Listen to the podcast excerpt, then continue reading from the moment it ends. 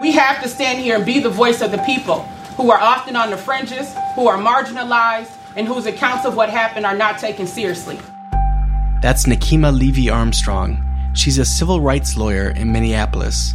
And that was in 2016 when a prosecutor announced he would not press charges in the police shooting of Jamar Clark. That is part of the problem in this system when you go up against those who have all of the power. And frankly, we're tired of it. We want to be treated with dignity and respect. We want the system to respect our humanity.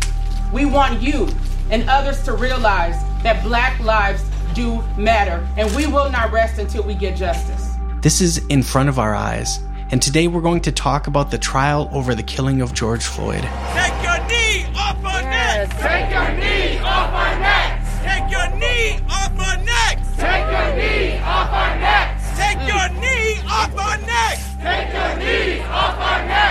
My name is Jon Collins. I'm a reporter on the race, class, and communities team at MPR News.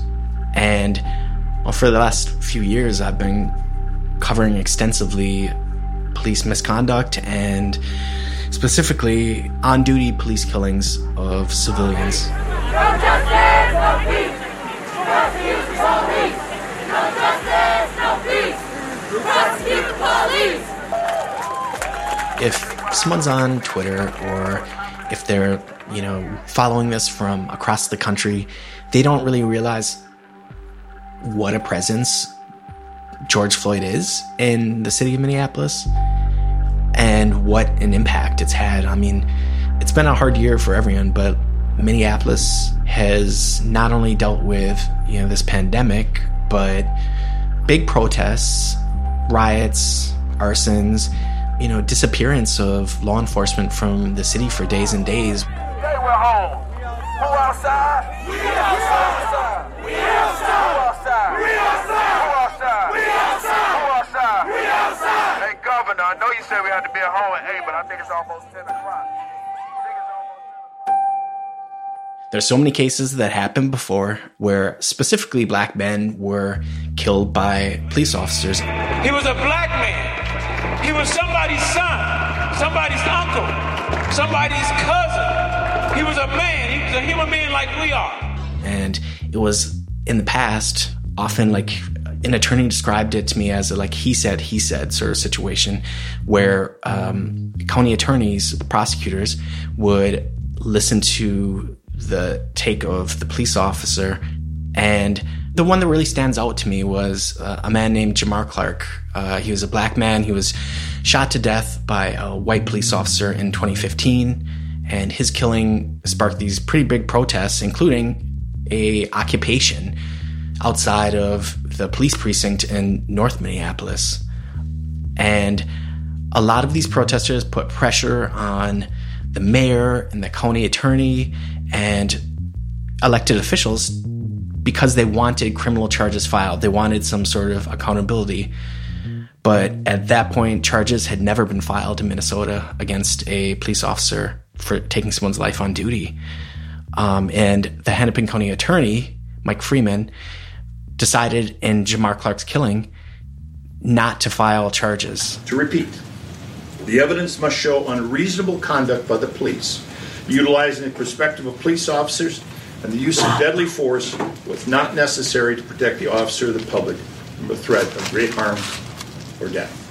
So when a man named Philando Castile was shot to death during a traffic stop by an officer the next summer, there was already kind of a movement and there was already like pressure. And in addition, Philando Castile, his girlfriend turned on her Facebook Live. She caught on video the aftermath of his shooting. And that like spread almost immediately all over the place. It was national news and the pressure really mounted on Ramsey County Attorney John Choi to file charges, which became the first charges against the, the former officer, Geronimo Yanez, for a Minnesota police officer for taking someone's life. Based upon our thorough and exhaustive review of the facts of this case, it is my conclusion that the use of deadly force by Officer Yanez was not justified. Yanez was found not guilty on all counts. In 2019, the first officer who was found guilty for murdering a civilian was named Mohammed Noor. I worked to be good at my job and to bring people together. I tried every day to have compassion for people and their situation in life and hope to make individual lives better. He was convicted for killing Justine Ruszczyk, who had heard the sounds of someone, she said, a woman being assaulted in her alley. She called 911 multiple times and she waited for the cops to come. Uh, Mohammed Noor was one of the officers in the squad that showed up, and they just drove through the alley and they were about to leave when she approached the car and he shot her through the open window and killed her. Uh, and that trial happened in 2019. I do think that there are like distinctions between Philando Castile's case, where a black man is the victim, and Justine Ruszczyk's case, where the victim is a, a white woman who's 40 years old, and the officer in that case was a Somali American man. Taking a life so tragically goes against all of that. I've lived with this, and I'll continue to live with this. I caused this tragedy, and it is my burden. Now we're at the trial of Derek Chauvin, former officer in the killing of George Floyd. He's charged with second degree murder, third degree murder, and manslaughter. So when we think about this particular trial, I mean, it, it's not happening in a vacuum. And, you know, what really stands out in this trial is the judge and the attorneys trying to figure out what impartial even means. There was a really interesting case the other day where juror 76 was a black man who he said, you know, he's quiet. He's a military veteran. You know, he's a fan of the Chicago Bulls. And he talked extensively about his lived experience as a black man in Minneapolis, in the very neighborhood where George Floyd was killed, and how the relationship was with police officers. Being a black man in America, uh, I experience racism on a day to day basis. Okay. Um, how does that? How do you feel that that would affect your uh, ability to be a juror in this case? Uh, not at all.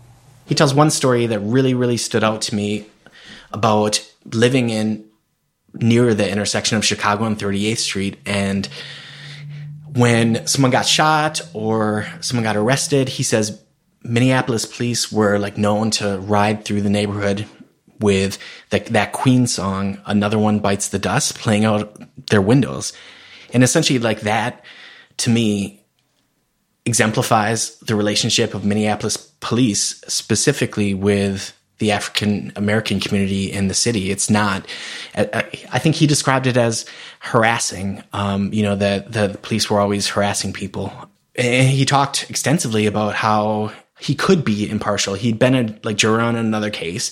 He talked about, yeah, obviously I have these experiences. Obviously I have this opinion of Minneapolis police, but I understand that like my role as a juror would be to go into that jury room and consider just the evidence in front of me. And he even said he could come back with a not guilty verdict um, if that's what the evidence and instructions showed. You see a lot of uh, black people get killed and no one's held accountable for it. And you wonder why or what was the decisions. And so with this, maybe I'll be in the room to know why.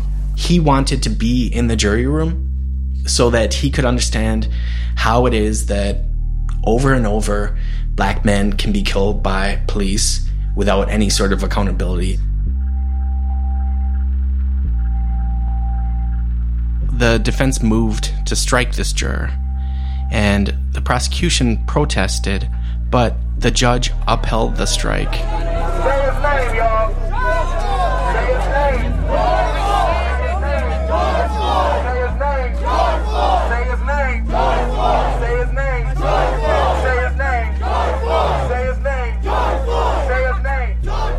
If I walk down the street here, like I see George Floyd posters in people's house windows. Businesses have big murals of George Floyd, and this is everywhere in the neighborhood. I mean, you can't get away from it. It, it it's really deep in what people's like daily experience is now. So it was really hard for them to find people who hadn't expressed some sort of opinion, who didn't say something on social media about police brutality or police use of force, which is the the defense rightly, as is their right, digs up people's social media and recites it back to them during jury selection. So what I'm trying to say, I guess, is what happened to George Floyd was so per- pervasive in this community, and it has made such a lasting impact. I can't breathe. I can't breathe. I can't breathe. I can't breathe. I can't breathe. I can't breathe. I can't breathe. People in the neighborhoods didn't really know what to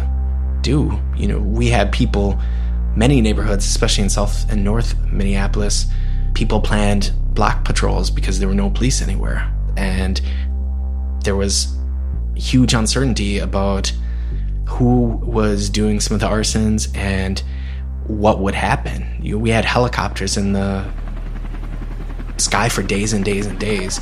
And the weird thing is, we're starting to see those helicopters coming back. And it's both law enforcement and some TV news, but you know, it's emblematic of the stress that people feel, especially people who go downtown and see right now that around the courthouse, around other government buildings, there's tall fences, there's barbed wire, there's concrete barriers that's set up, there's National Guard on the streets in all of their armored vehicles, and there are going to be police from all over the state for security for this. So I think it's really impossible to understate the mood of uncertainty in Minneapolis right now and how much people are worried about the verdict and then the response to the verdict and that it could lead to some of what happened last year again.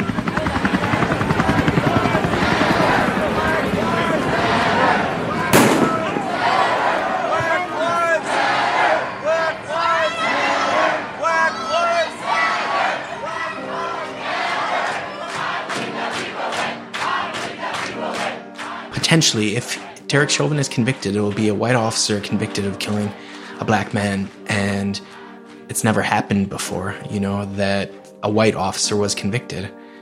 And I think there's a larger question for people in the community about who in our criminal justice system expects justice and who gets justice.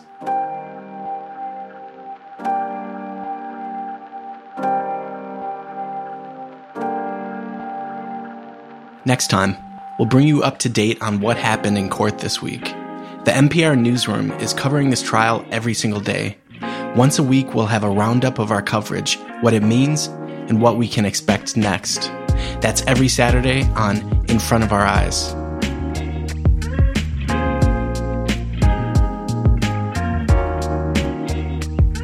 I'm Jon Collins. In Front of Our Eyes is hosted by me, Riham Feshir, Nina Moini, and Brandt Williams. Our producers are Tiffany Hansen, Whitney Jones, and Ryan Lohr. Digital producers Michael Olson and Nancy Yang. Technical director Johnny Vince Evans. Our editor is Phyllis Fletcher. This is American Public Media and MPR News.